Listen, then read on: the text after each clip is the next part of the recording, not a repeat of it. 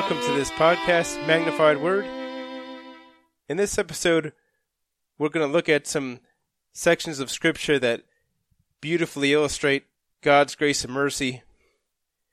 And I trust that it'll bless you a lot to see how good God is. The first scripture I want to read is Psalm 103.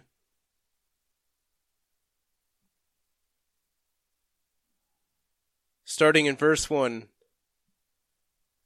Bless the Lord, O my soul, and all that is within me. Bless his holy name. Bless the Lord, O my soul, and forget not all his benefits, who forgiveth all thine iniquities, who healeth all thy diseases, who redeemeth thy life from destruction, who crowneth thee with loving kindness and tender mercies, who satisfieth thy mouth with good things, so that thy youth is renewed like the eagles. The Lord executeth righteousness and judgment for all that are oppressed. He made known his ways unto Moses, his acts unto the children of Israel. The Lord is merciful and gracious, slow to anger, and plenteous in mercy. He will not always chide, neither will he keep his anger forever. He hath not dealt with us after our sins, nor rewarded us according to our iniquities. For as the heaven is high above the earth, so great is his mercy toward them that fear him. As far as the east is from the west, so far hath he removed our transgressions from us. Like as a father pitieth his children, so the Lord pitieth them that fear him. That could also be rendered as has compassion on, uh, rather than uh, pitieth. So, in the same way that a, a father has compassion on his children, God has compassion on those who stand in awe of him. In verse 14 it says, For he knoweth our frame, he remembereth that we are dust. God knows that we're just dust. And so he has compassion on us. He's merciful and he's gracious. He's slow to anger and plenteous in mercy. Verse 15 says, As for man, his days are as grass. As the flower of the field, so he flourisheth. For the wind passeth over it, and it is gone, and the place thereof shall know it no more. But the mercy of the Lord is from everlasting to everlasting upon them that fear him, and his righteousness unto children's children. To such as keep his covenant, and to those that remember his commandments to do them. Psalm 107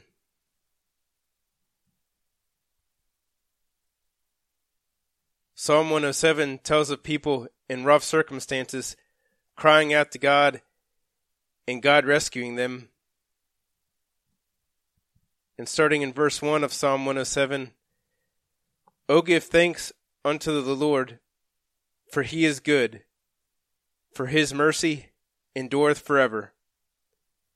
Let the redeemed of the Lord say so, whom he hath redeemed from the hand of the enemy, and gathered them out of the lands, from the east and from the west, from the north and from the south. They wandered in the wilderness in a solitary way. They found no city to dwell in. Hungry and thirsty, their soul fainted in them. Then they cried unto the Lord in their trouble, and he delivered them out of their distresses. And he led them forth by the right way, that they might go to a city of habitation. Oh, that men would praise the Lord for his goodness and for his wonderful works to the children of men. For he satisfieth the longing soul, and filleth the hungry soul with goodness. Such as sit in darkness and in the shadow of death, being bound in affliction and iron, because they rebelled against the words of God, and contemned the counsel of the Most High. Therefore he brought down their heart with labor. They fell down, and there was none to help. Then they cried unto the Lord in their trouble, and he saved them out of their distresses. He brought them out of darkness and the shadow of death, and brake their bands in sunder. Oh, that men would praise the Lord for his goodness and for his wonderful works to the children of men. For he hath broken the gates of brass and cut the bars of iron in sunder. Fools, because of their transgression and because of their iniquities, are afflicted. Their soul abhorreth all manner of meat, and they draw near unto the gates of death. Then they cry unto the Lord in their trouble, and he saveth them out of their distresses. He sent his word and healed them and delivered them from their destructions. See, in verses 17 through 20, it talks about foolish people, which I think we're all a little foolish sometimes. It talks about because of their transgression, because of their iniquities, they were afflicted. See, it was their fault that they got into affliction because of their sin. But even then, they cried unto the Lord in their trouble, and he saved them out of their distresses. And see, so God knows our frame. He remembers that we're dust and He has compassion on us. And He's gracious and merciful. So even when we get in situations where we get in trouble because of wrong that we've done, we can still cry out to God and He'll rescue us.